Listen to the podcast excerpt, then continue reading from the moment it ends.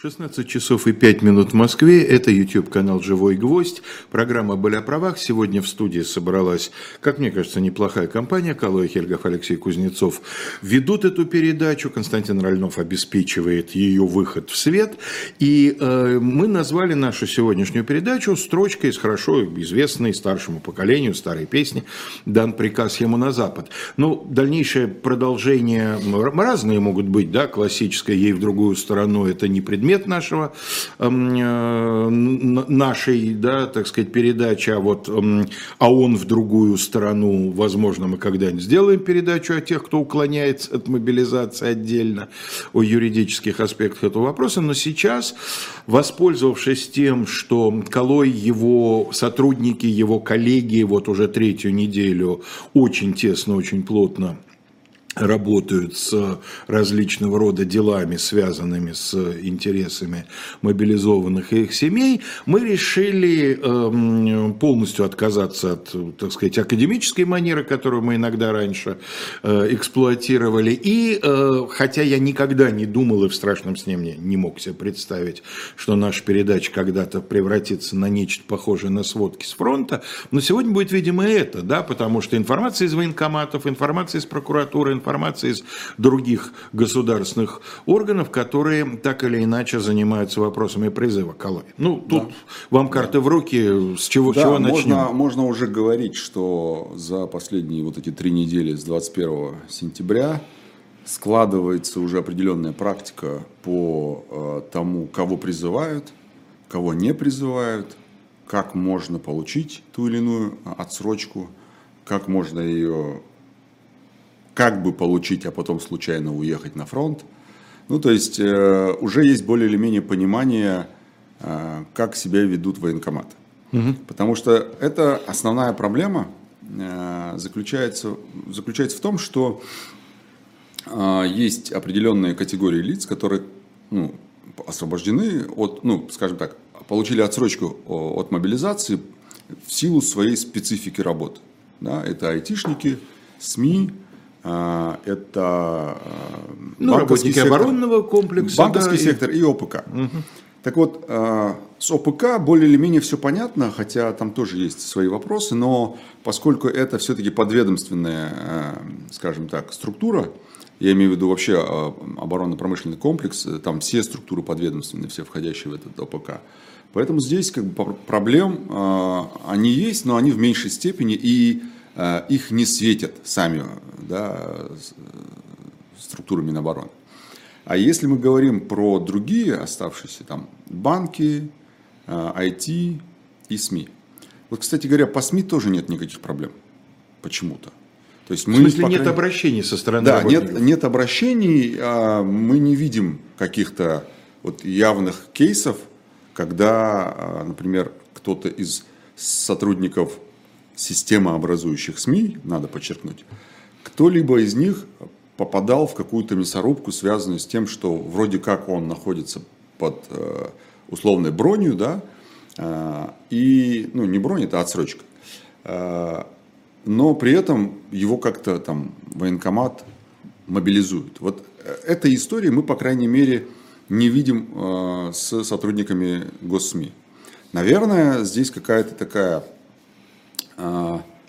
какая-то установка есть. И вот этот момент, в том числе, дает основание полагать, что в отношении айтишников есть какое-то особое такое, ну, не указание, не могу сказать указание, но очень похоже на как будто бы, как будто бы саботирует э, списки с, с айтишниками. Я рискну предположить, хотя это несколько унизительно для моей нынешней профессии, что э, за СМИ никто не борется, чтобы их призвать, потому что никому они даром не нужны на фронте. Да? Э, те, которые, так сказать, освещают спецоперацию, они и так это делают э, в качестве там, военных корреспондентов и, и, и всего прочего. А вот айтишник все-таки, так сказать, профессия в армии более чем ценная, как и в других сферах. Здесь проблема заключается в том, что а, есть определенная процедура, по которой, а, условно говоря, получают освобождение айтишники. А, процедура заключается в следующем. Вот есть IT-компания, она аккредитована Минцифр. Минцифры говорит, да, вы молодцы, вы айтишники, вы там по акведам подходите, по штату подходите, по сроку деятельности подходите под аккредитованную компанию. Значит, мы вас аккредитуем. Давайте-ка свои списки, кто у вас там критически важный сотрудник для того, чтобы его освободили от мобилизации. Подается соответствующий список от компаний, IT-компаний, в Минцифры. Минцифры, надо им отдать должное, вообще, честно говоря, понимая, что они делают все, что в их силах, но при этом понимая, что они не силовое ведомство и к ним относятся как-то вот пренебрежительно со стороны силовых структур. А, ну, но, как к обслуге. Да, да, ну, тем не менее, я считаю, что они делают сильно больше, чем могли бы в этой ситуации делать. Да? Почему говорю? Потому что они могли бы Сильно сказать, больше для наведения порядка. Да, вы ну, чтобы, виду, чтобы, как, чтобы как помочь IT-компаниям. Угу. Объясню как. Например, IT-компания подает списки, эти списки из Минцифры уходят в Генштаб. Генштаб должен спустить их веером, там, условно, военкоматы. военкоматы, да, там, через региональные, там, в районные и так далее. Но вот от Генштаба до военкоматов э, эти списки могут идти ну, от трех дней до трех недель вообще. Угу. Ну и вы представляете, что вот человек, который сотрудник IT-компании, он получает от работодателя информацию, что мы вас внесли в список, пожалуйста, вот вам госуслуги, ссылка, заполните эту ссылку, там анкету, прикрепите туда свой диплом и так далее, и вы получите отбивку из госуслуг о том, что вы получили отсрочку. Человек это делает и получает действительно отсрочку. Классно же. У него уже там отбивка из госуслуг о том, что вот вы там ваши документы приняты, вы получили отсрочку. Молодцы. Но тем не менее у него уже повестка там, вот она или пришла, или вот она на следующий день пришла после того, как он получил отбивку. Что делают люди? Они говорят, ну, у меня же есть как бы отбивка из госуслуг, это же госструктура, да, Минцифры же, как бы да. Окей, ну я схожу, покажу, скажу, что у меня есть отсрочка, и меня отпустят. И они идут. А им говорят, а для а нас говорят, только военкомат. У, у нас, в смысле, нас, для нас да, только генштаб. У нас нет этих ваших списков, поэтому, извините, вот вам повестка, завтра в 10.30 отбываете, там, условно, на подготовку. Он говорит, как так? А вот так, у нас нет ваших списков. И здесь, как это ни странно, но в то же время, наверное, это нормально для э, нашей страны особенно. Здесь очень важную роль играет человеческий фактор. Как ни странно. Вот э, как главком будет относиться, э, главком, военком будет относиться к к человеку, к, к самой спецоперации, да, так называемой, к тому, как с ним разговаривают, насколько он устал. Да? То есть вот какие-то такие вещи, которые как бы не должны иметь какого-то значения, но они, к сожалению... Там, где есть закон. Да, там, где есть закон. Но они имеют такой вот э, ну, фактор принятия, ну, влияющий на принятие решений. То есть, э, если военком, например, ну, где-то глуб, в глубине души он не поддерживает вот то, что происходит, да, он, ну, ну, зачем это надо было, да, тогда он может сказать так, так, ребят, я знаю, что у вас там списки направлены, давайте мне их напрямую, сколько у вас там человек, 40, да, от компании, условно, вот этих 40 человек я еще неделю не буду трогать, буду ждать списки, угу. как придут, мы их освободим, но если через неделю не придут, они должны прийти сюда опять, будем разбираться дальше через неделю. То есть он может так сделать. И это и реально, такие случаи есть. Это на нашей практике. Вот я и говорю, да? да? То есть это, это наша вы практика, не, не гипотетически, Нет, это, это вот как есть. Да. Уже из Есть другие, например, истории. Когда... Меня ничего не волнует, я ничего знать да, вот не знаю. Перовский военкомат. Вот вообще кла- кла- классический, я ничего не знаю. Угу. А, прислали списки из банков. А, а прислали списки те банки, чьи отделения находятся на территории обслуживаемой э, Перовским Нет, там же история не, не про то, где а про проживание, а про проживание, угу. регистрацию и так далее. Так вот, э, банк направляет в Генштаб списки. И вот с 26 сентября по сей день этих списков нет в военкомате. Ну или их там не хотят видеть, не знаю. Угу. Вот не могу предполагать, не хочу грешить. Но суть в том, что э, там сотрудник банка, ну, ключевой сотрудник, там, руководитель департамента, сегодня уже на второй линии фронта. Там где-то в Херсоне или там где-то там под Херсоном. Ну, то есть, э, реальный, э, критически важный сотрудник в банке уехал только потому, что Генштаб не направил списки в военкомат.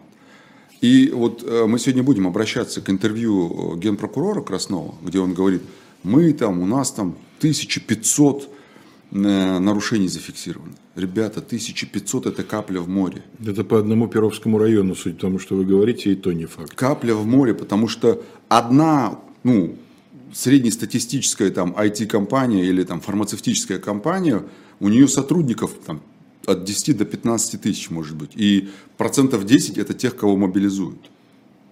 Да? А возьмите таких 10. Ну, то есть 1500, там, 1500 э, реаг... мер э, реагирования там, э, гражданской или военной прокуратуры, это, ну, как бы, это вообще ни о чем.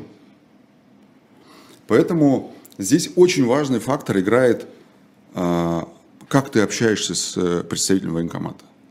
Вот я сам ходил э, по своему, да, по свою душу, что называется. Ходил э, получать, э, что у меня нет ограничений на выезд за границу, мне просто ну, нужно. Не потому что я не уезжаю куда-то, бегу, а просто нужно. Так вот, я с женщиной общаюсь, она мне говорит, вы даже не представляете, что здесь творится. Я говорю, что творится-то? Я вас понимаю. И она прям вскрикнула, аж крик души был, вы не представляете и не понимаете, что здесь происходит. То есть, ну, то есть я понимаю, что, конечно, там зарплата 18 тысяч рублей и по 18 часов в сутки работать, это, понятно, ужасно, да.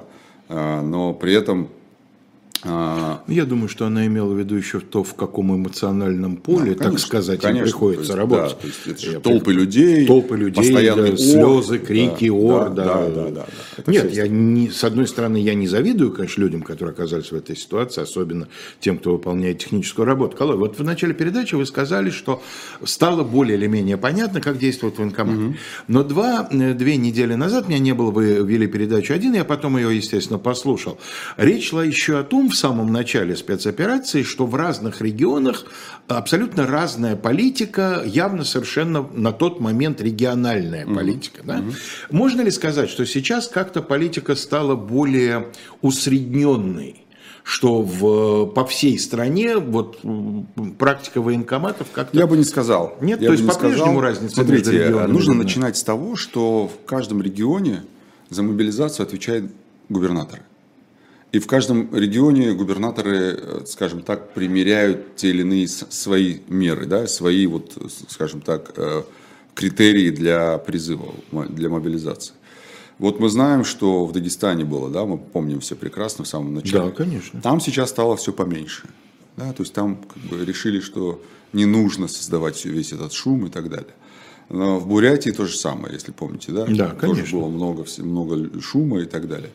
Э, в целом, наверное, можно сказать, что стало э, немножко меньше шума, но не потому, что э, вдруг военкоматы стали лучше работать. Да, они стали работать, скажем так, в более-менее понятных рамках. То есть в самом начале было вообще ничего не понятно. Угу. Да? Сейчас они более или менее как-то структурируют, как-то начинают как бы обозначать какие-то рамки, в которых они работают. Э, тут же еще есть указание Генштаба для военкоматов, да, тоже оно сейчас по сети гуляет, о нем тоже отдельно поговорим.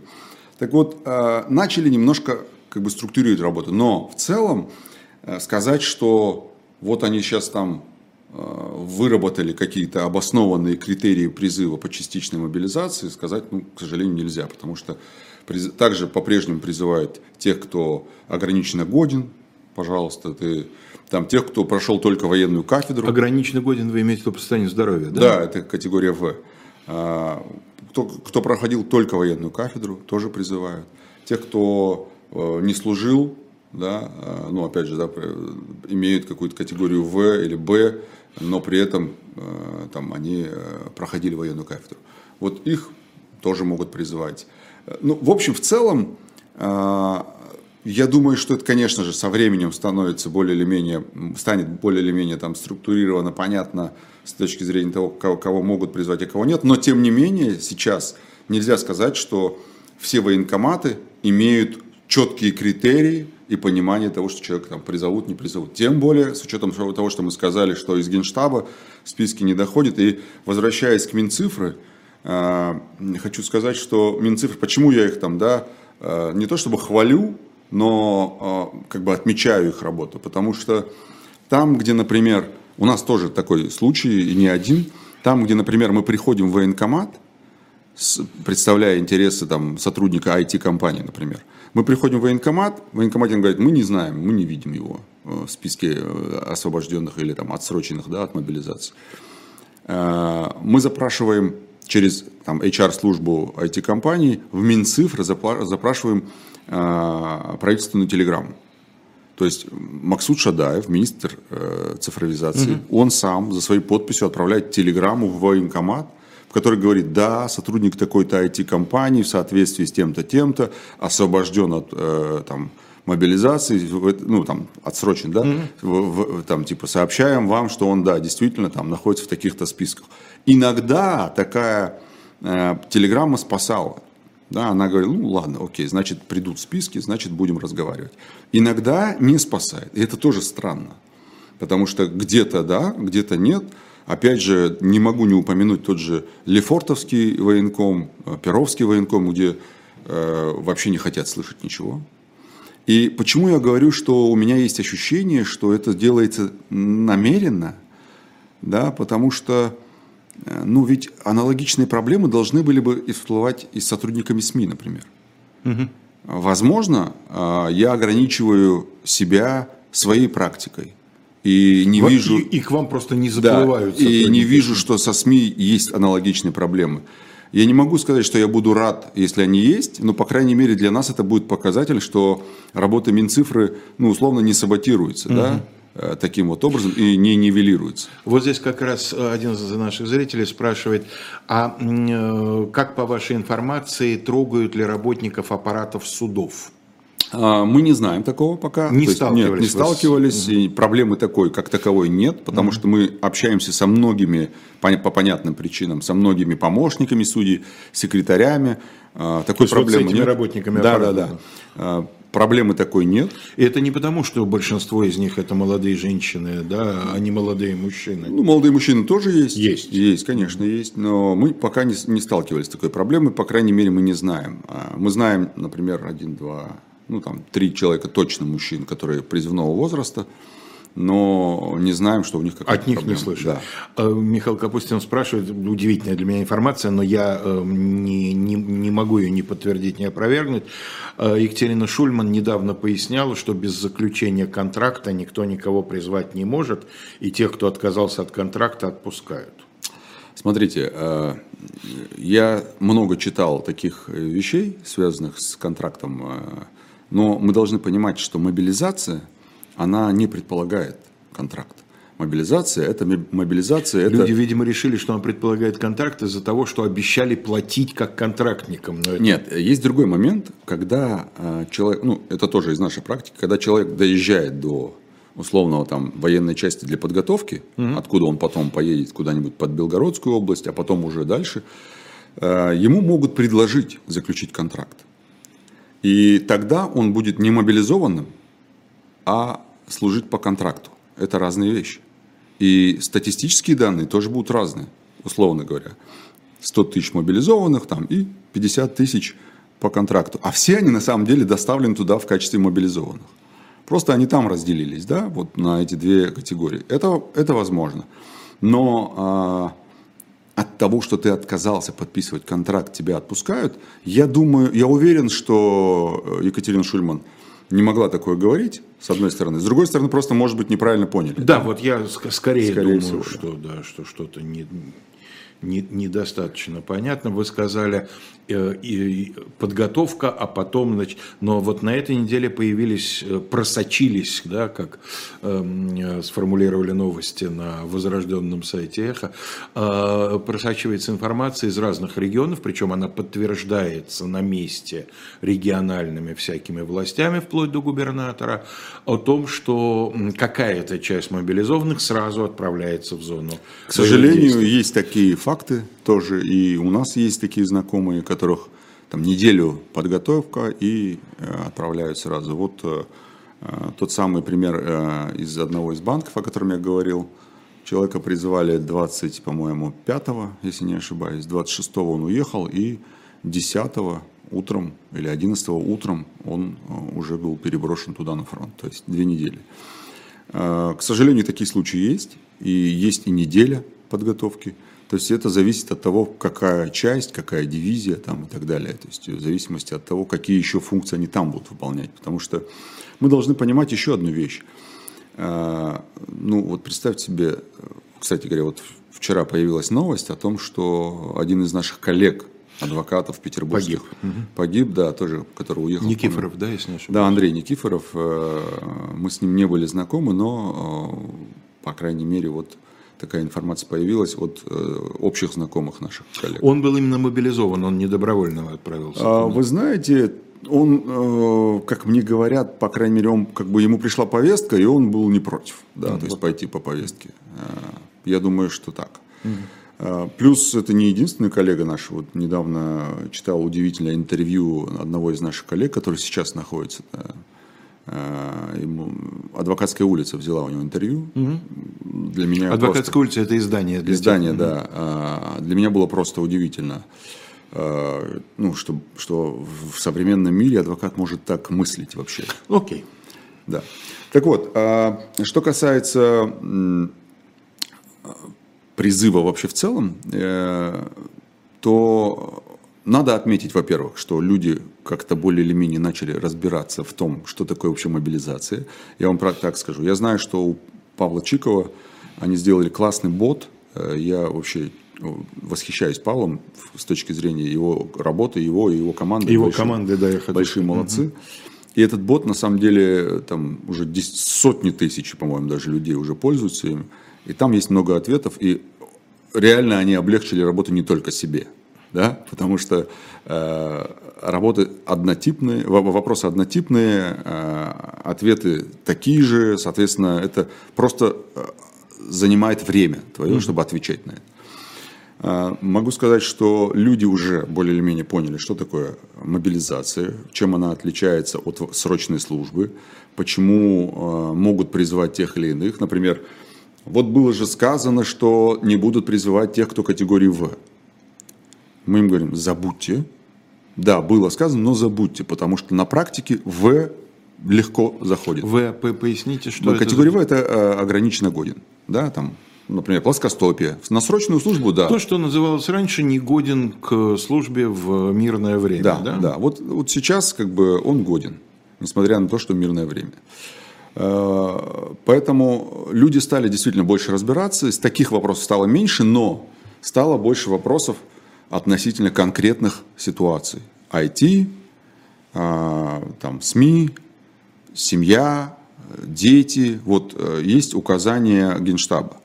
Там практически повторяются те или иные категории лиц, которые, которым по большому счету и без этих указаний как бы в силу закона, либо в силу э, нормативной базы э, должны предоставлять отсрочку или освобождение. Но там, в, этих, в этих указаниях, появилась еще одна категория, которая раньше, ну, она фигурировала в законопроекте, который еще пока никак не, не принят, э, хотя мы знаем, что могут принять, когда надо, и в лед, да, но, тем не менее, вот есть там категория э, мужчины, имеющие трех несовершеннолетних детей, да, на иждивении у него. А, и вот типа эта категория тоже получает а, отсрочку, отсрочку. от мобилизации. Но на практике, когда ты говоришь про троих детей, а, они говорят, ну, слушай, статья 18 закона о мобилизации, там четверо сказано, 4 плюс. А здесь указание, ну, видишь, там написан номер, ты видишь, там написан номер такой-то, такой-то и ДСП для служебного пользования. пользования. Слушай, это не для вас, это для нас. Поэтому вот я, мы знаем это указание, они для нас, и мы решаем, что делать с такими людьми. Угу. Хотя вот э, депутат, э, не помню, как ее зовут, э, очень активно ведет свою деятельность в Телеграме, сейчас скажу, как ее зовут, депутат, женщина Нина Александровна Останина. Вот, я угу. просто угу. у нее в Телеграме брал Э, вот эти указания Генштаба. Так вот, э, эти указания, они прям на официальном бланке, все, и она очень активно продвигает эти указания у себя в Телеграме. Возможно, да, действительно, это хорошо, когда депутат там пытается защитить интересы там, людей, у которых, ну, кто многодетный, да, Там у нас э, по закону многодетные это 3 и более. А для освобождения от мобилизации почему-то 4 и более. Угу. Да? Ну, вот как бы здесь логики в этом нет. Но при этом а, вот такие вот указания, они должны облекать форму какого-то нормативного акта. ДСП – это не нормативный акт. К сожалению. Это инструкция действительно для служебного да. пользования. А, и когда нам пишут, там, в адвокол пишут, к нам в личку или звонят, всегда спрашивают, а вот, вот появилось такое вот указание для военкомов от Генштаба, что вот там трое плюс один, ну и более детей несовершеннолетних освобождают. Мы говорим, да, ребят, такое есть, такие указания есть. Но когда мы принесли один раз военкомат, нам военком сказал, ребят, да, у нас они уже есть, эти указания, нам уже пришли с 4 октября эти указания пишутся. Так вот мы вам говорим, что это ДСП. И там написано в этих же, э, в это, в этих же указаниях, что э, там, решает военкомат. Да? И вот э, решаем мы говорят они. Поэтому давайте вы не будете ссылаться, если у вас есть нормативка, ссылайтесь на нормативку. То есть даже для военкомата это не указание, а пожелание сверху, да? Но... Оно указание, оно указание, оно, они в принципе должны его выполнять, по большому счету. Я не знаю, то ли они не хотят то чтобы есть им указывали для еще более служебного пользования. Может быть. Э, э, тут вопрос такой, очень, скажем, э, субъективного характера, такой, знаете, э, очень же ревностно воспринимают такие вещи. То есть, когда ты приходишь, начинаешь говорить про законы, про там, ссылки на указы, там, какие-то там указания, там, норм, ну, ДСП и так далее. Говорю, а что? Это, это, все, это все нам, это не ваш. Угу. ДСП это нам, мы сами решим. Не согласны? Идите в прокуратуру. Кстати, да, возвращаясь к прокуратуре. Э, отлично, что мы вспомнили, потому что э, большое интервью на РИА Новости вышло у Игоря Краснова, генпрокурора. По-моему, даже сегодня, вчерашнее интервью. Так вот, э, господин генпрокурор рассказывает, что есть определенные проблемы, которые вводят некий дисбаланс в работу. Да? И очень мне нравится, когда прокурор говорит, типа, этого дисбаланса бы не было, если бы люди исполняли свою обязанность по предоставлению э, военкоматы актуальной информации на, ну, на, на день там, мобилизации условно. То есть он говорит, что за непредоставление такой информации предусмотрен штраф. Окей. Штрафуйте. Так Но вот. вы же за непредоставление на фронт отправляете? Нет, здесь вопрос даже не в том, на фронт это уже да, потом. Но давайте так. Если мы говорим про то, что а, человек не предоставил данные, то объясните мне, а как вы это контролируете? Как вы, как государство, как представитель надзорного органа, как вы наказываете, санкционируете людей, которые не дают такой информации? Я сразу отвечу, никак. Никак, да. Потому что с налогами мы видим, да, Давайте тебе более примитивный налоги пример, и... Алексей более примитивно. Налоги – это древняя история. У нас есть выделенка, та самая злосчастная да. выделенка. Угу. Она введена относительно недавно. Мы помним, как она со скрипом вводилась, люди ездили по выделенке, я сам, каюсь, нарушал. Так вот, Но поставили... вы уже понесли заслуженное Конечно, наказание? я штраф заплатил. Угу. Так вот, а, поставили камеры, начали штрафовать, нет никакой выделенки То есть, если бы государство хотело в свое время, чтобы эта информация была актуальной, у него достаточно инструментов для Абсолютно. Этого. Более того, если бы штрафы были бы не 500 рублей, а 10 или хотя бы 20 тысяч, я вас уверяю, государство давно эти, эти штрафы выписывало. Просто угу. 500 рублей, ну что там? Ну да, не стоит той бумаги. Если бы камера которой... это делала автоматически, тогда да. Поэтому, когда мы говорим, или когда не мы, а прокурор говорит, что, или там другие военкомы, я тоже слышал, знаете, там стоит военком такой перед камерой, впервые в жизни он стал перед камерой и говорит, люди не выполняют свои обязанности, предусмотренные кодексом. И э, он говорит, что вот если бы вы это выполняли, тогда бы этого всего не было, это бардака. Угу.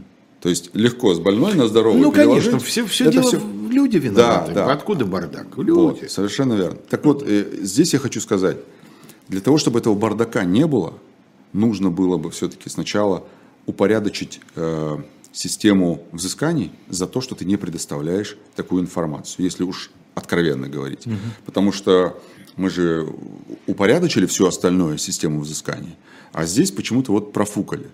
Но и вот из-за этого происходит сбой. Более того, нет никакой, я вам откровенно говорю, потому что я был ну, в минимум восьми военкоматах разных, плюс мои сотрудники еще были в других военкоматах, я вам скажу, что нет никакой автоматизации в работе военкоматов. Все это носится вот в таких вот на картоночках, карточках. Угу, учетных карточках. Да, и вот открывается шкафчик, и там вот по буковкам ищут фамилию. То есть это вот так работает до сих пор. Нет никакой автоматизации. Я, наверное, может быть, что-то не понимаю, что ну, электронно это опасно, может быть, данные утекут, допускаю. Ну, тем более при такой системе э, защиты, как сегодня. Но это в том числе является большой проблемой, потому что нет возможности обмениваться информацией.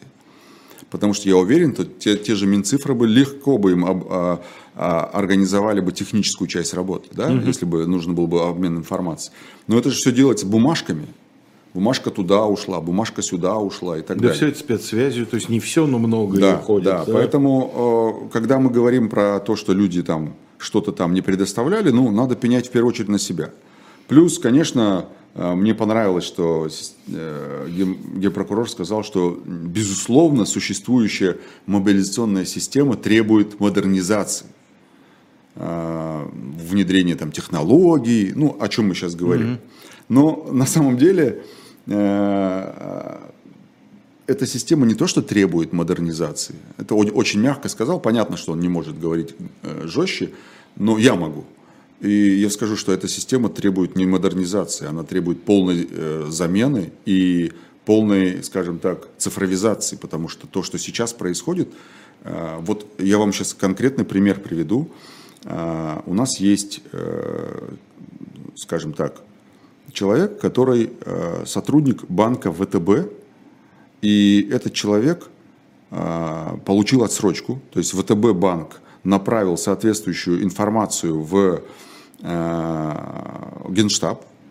Генштаб говорит, окей, принимаем, но военкомат говорит, ничего не знаю. Вот э, Рамиль Ринатович, сотрудник банка ВТБ, вот, пожалуйста, это к вопросу о, о реакции генпрокурора.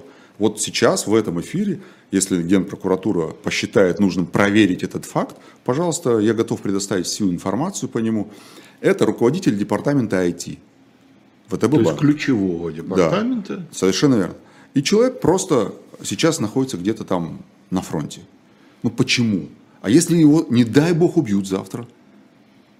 А получится, что э, отправили его незаконно, тогда что? Понимаете? То есть таких случаев, э, это, ну, благо дело, я могу здесь сидеть сейчас и рассказывать про то, как мы там с людьми взаимодействуем на земле, да?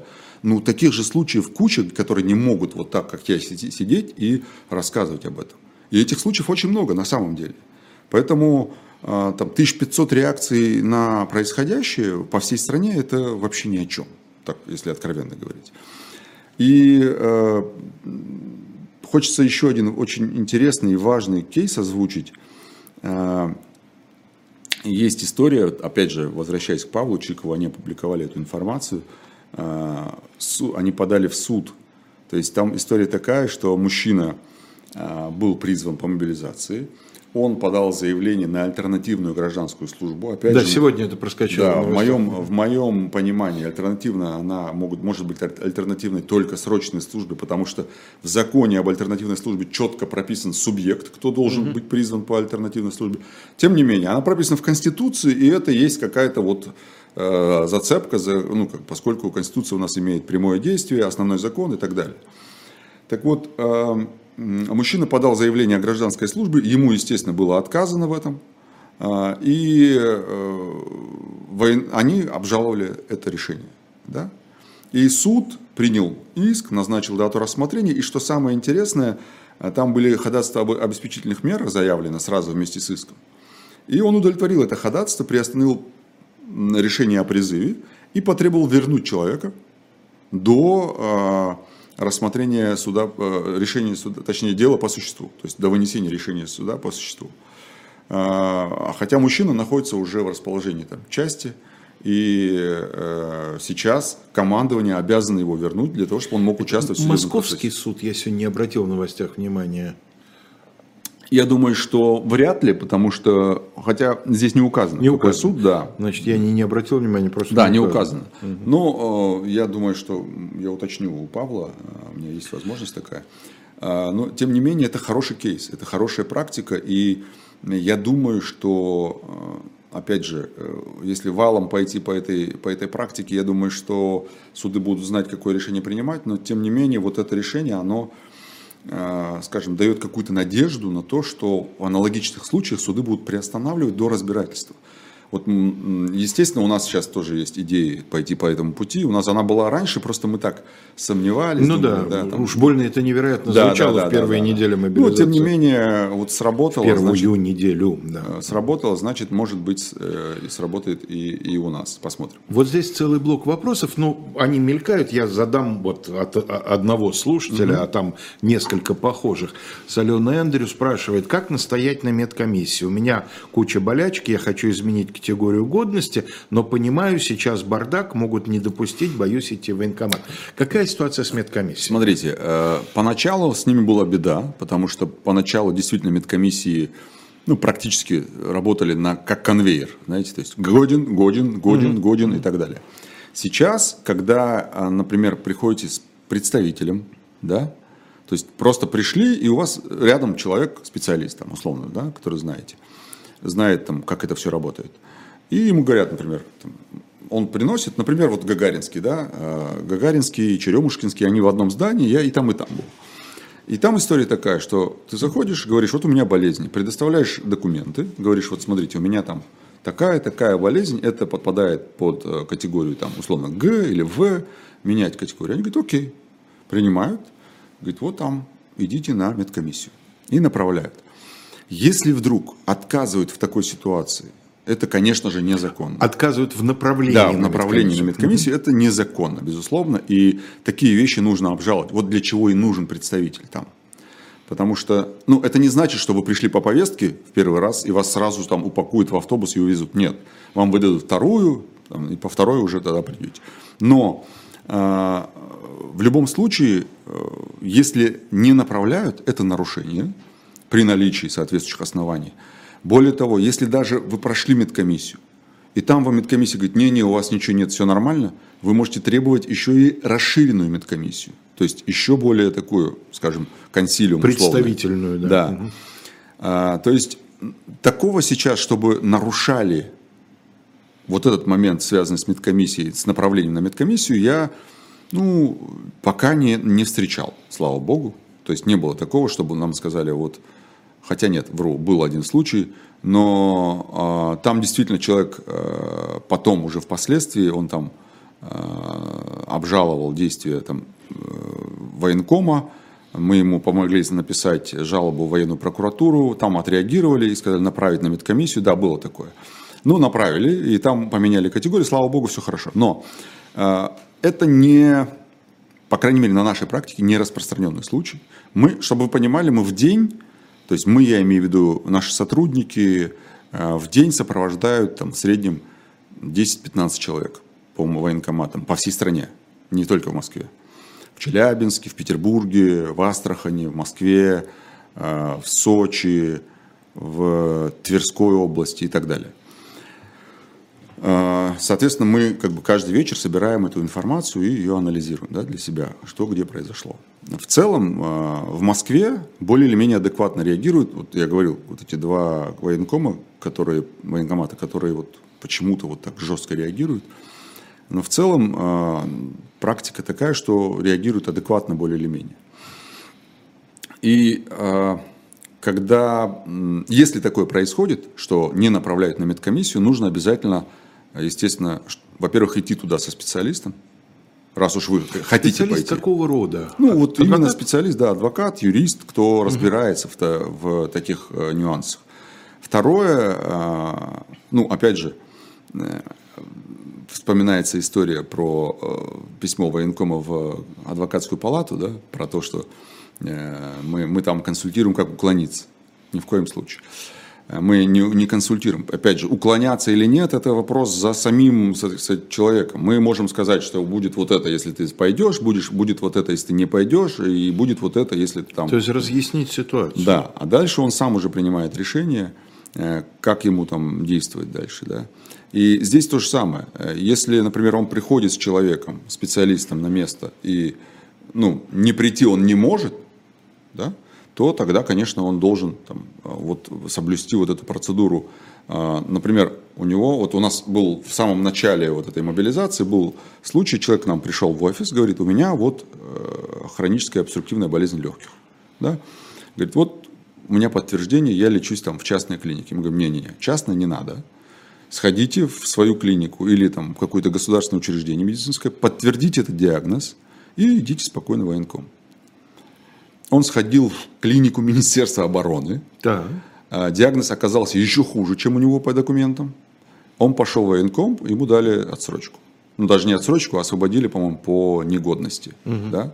Она попадает в это самое э, постановление правительства 565, оно там есть, и э, там оно в такой достаточно сложной форме у него протекает. Поэтому э, его освободили и сказали, что окей, вопросов нет. Хотя на момент его прихода в военкомат у него была годная категория, да, то есть он условно 20 лет назад стал на учет. Ну, и... Так вот и у меня, да, я последний раз был в военкомате в начале 90-х, а медкомиссию проходил и того раньше, вот. в конце Ну, вы формально вы годны.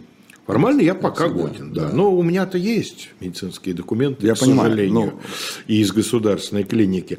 Эм, несколько человек тоже, ну, цитирую одно, шляпница спрашивает про возраст максимальный, скажите. Что-нибудь определилось с возрастами, с пределами? Ой, слушайте, э, вот так скажу. Э, чтобы конкретно а, определиться с возрастом, такого нет, к сожалению.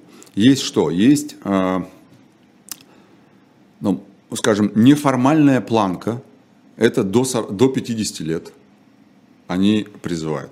Есть случаи, когда свыше 50 лет призывают, но это крайне редко.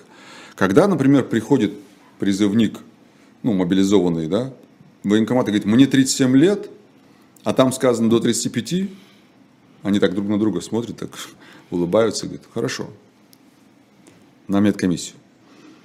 Все, понимаете? И э, вот как бы декларируется Минобороны, что вот три разряда, первый разряд до 35, второй разряд там такой-то, третий разряд сержанты, младшие, там старшие лейтенанты. На самом деле в военкоматах никто в этом не разбирается. Ну, по крайней мере, по нашей практике, которую я могу сказать, да? Не разбирается, в смысле, не пытается не, разобраться, да, не, не, а не, не то, что да, они не да, понимают, ну, чем одно 39 тебе, здоров, здоров, ну, поехали, все. Нет никаких проблем с тем, чтобы э, человека отправить туда, э, даже если он там старше 35 лет, как многие ссылаются. Ну, они же тоже, они же исходят из того, что они читают, правильно? Из того, что декларируется Министерством обороны. Но на практике внизу происходит, как, э, как там сказал Путин, бестолковщина, да, или, или что там происходит, что-то такое он сказал. Это очень мягко сказано, на самом деле. И если президент говорит страны, что там происходит что-то подобное, то уж э, на Земле, значит, происходят куда более э, такие, скажем, куда более жесткие вещи, нежели просто бестолковщина. Э, вопросы, на самом деле, поступают, кстати, не только в чат, потому что я об этом писал, о нашем эфире сегодняшнем писал в, в, у себя в телеграм-канале. И мне тоже пишут вопросы всякие разные, сейчас скажу. Если человеку выдают бумагу о том, что ему запрещен выезд из страны, может он не подписывать эту бумагу пограничников, и как в будущем эта бумага может сыграть против него. Смотрите, что касается э, бумаги о запрете выезда. Здесь тоже есть, э, скажем, парочка кейсов. Первое. Э, бумажка выдается периодически. Где? На границе? На границе, да. На вылете, она, вот помните, когда... То есть Грузии... дают справку о том, что вот... На основании такого-то закона там вам да, угу. ограничен выезд. А, здесь надо понимать, что у вас могут быть, при этом у вас могут быть основания для отсрочки, да, или там освобождения. Mm-hmm. Вот, например, я а, там в 14 или когда, в 13 году последний раз был в военкомате, до вот этих событий. Естественно, у них нет никакой информации о том, что у меня дети, там семья, еще что-то. Никакой информации у них это нет. Соответственно, я в их понимании человек, который должен быть призван, потому что у меня есть А, там годность, там, по-моему, у меня категория Б или В, я не помню, В, по-моему. У меня, ну, я, хотя и не служил, но тем не менее, да, они могут призвать. То есть я в списках, кому нужно принести. Потому что все разговоры про с опытом это тоже для, а, в пользу Смотрите, э, это отдельный сейчас разговор, угу. буквально две минутки уделим. А, и вот у них нет этой информации актуальной. И э, получается, что я буду в списках тех, кто должен получить повестку. Там типа придет, там разберемся. И вот этот список, якобы, вот кто должен получить, не обязательно кто получил, но кто должен получить повестки, этот список, он у погранцов, он у там, полиции и так далее. И получается, что э, если я не пошел заранее в военкомат и не разобрался с этим подлежу я призыву или не подлежу, то есть вы узнаете об этом на границе. То вы узнаете об этом на границе, и, вам, и вот вы будете показывать, что у вас 16 детей, что у вас 15 заболеваний и так далее. Они скажут, ребят, не к нам. Вот в военкомат там... Пусть убирают из списка, да, там а мы пусть вас убирают, а мы вас выпустим. Может да. быть. Вот, mm-hmm. как бы, вот так это работает. Да? Э, и вот отвечая на вопрос, э, можно не подписывать бумажку. Можно подписывать. Не имеет Вообще никакого значения не имеет. Эта бумажка просто ограничит ваш выезд. Что касается в будущем, эта бумага может сыграть э, с подписью, без подписи. Она сыграет ровно такую роль, что вас не выпустят, не более того. А дальше, если вы пошли в военкомат, разобрались, вам сказали, да, у вас отсрочка, у вас там освобождение и так далее, у вас бронь там, как угодно, то получите соответствующую бумажку в военкомате. Они выдают, есть такой специальный отдел, я ее получил для себя. Mm-hmm. То есть, э, либо есть два вида, кстати, справки. Первое, типа, получил отсрочку на 6 месяцев, или там получил освобождение на основании того-то, того-то. Либо есть второй, второй вид справки, это э, не ограничен выезд из страны, причем они пишут, даже если ты освобожден, пишут до такого-то числа.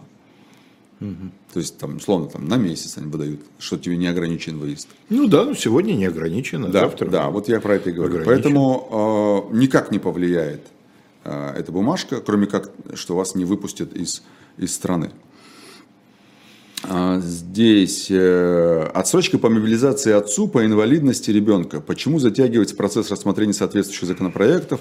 Может ли что-то сделать простой гражданин для их скорейшего принятия? К сожалению, Артем, ничего нельзя сделать. А, к сожалению, э, скорость принятия решений включается не, не, не нами с вами, а включается и в Госдуме. она разная. И она разная, совершенно верно. Вот тут тоже вопрос от молодого человека, Егора, он пишет, еду навестить мобилизованного знакомого, который сейчас в Подмосковье, насколько я понимаю, видимо, в каком-то mm-hmm. учебном mm-hmm. центре. Скажите, есть ли какая-то угроза, что меня там завернут?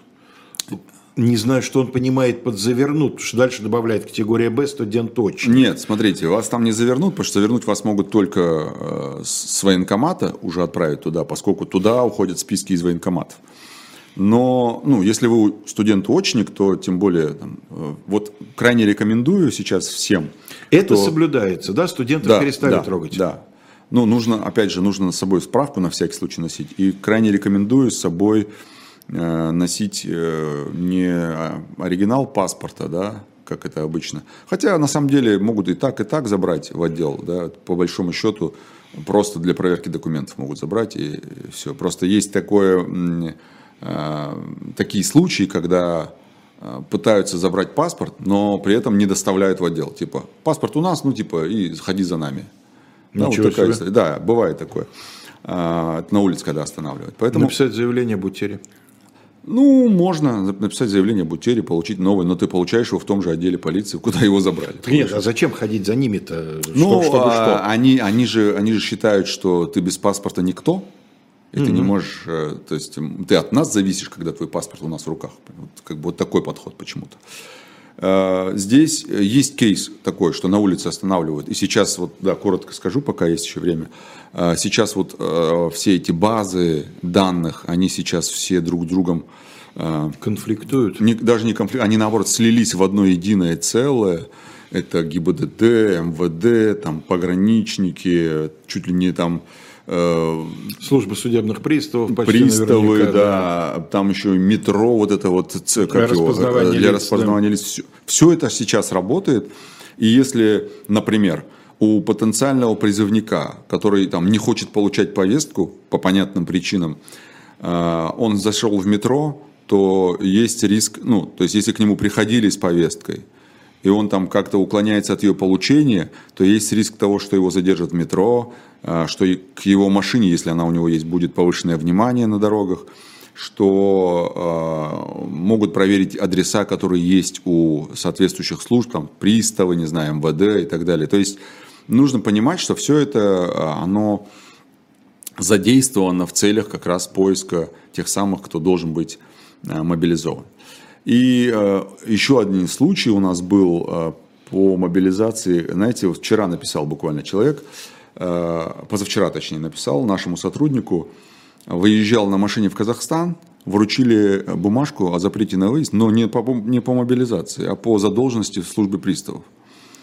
При этом э, сам пограничник говорит, слушай, ну как бы на самом деле это из-за мобилизации, но нам сказали вручить тебе вот такую бумажку.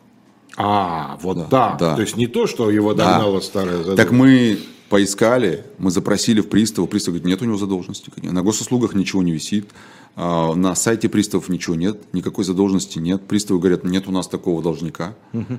А в итоге оказалось, что не выпускают по этой как бы причине. При этом пограничник говорит, слушай, ну мы как бы часто сейчас вручаем такие. Тех, кто вот как бы мы считаем, что должен быть призван, мы вручаем и нормально. Иди разбирайся там, потом признаешь наши Отлично, действия незаконными. То есть у них тоже план, да? Конечно. Они должны на границе некоторое количество людей развернуть. Я не знаю, план это или что, но ну, а что это? это сейчас, э, я вам говорю, практика от наших э, там, читателей, пользователей, и об этом пишут и в Адвокол, и к нам в Телеграм, и там на сайт э, нашей, нашего бюро. То есть каналов связи много, и почта, и все остальное, но суть даже не в этом, суть в том, что это люди, реальные люди, которые, э, которых мы проверяем потом, и эта информация подтверждается, реально подтверждается. Большое спасибо модератору Сапсану. Он уже не первый раз за сегодняшнюю передачу выкладывает э, ссылки на э, вот упомянутый Чиковский угу. телеграм-бот, на телеграм Калоя, вот, и еще тут один адрес, так что мы, мы, естественно, и на десятую часть вопросов, которые сегодня приходили, ответить, естественно, не смогли, потому что...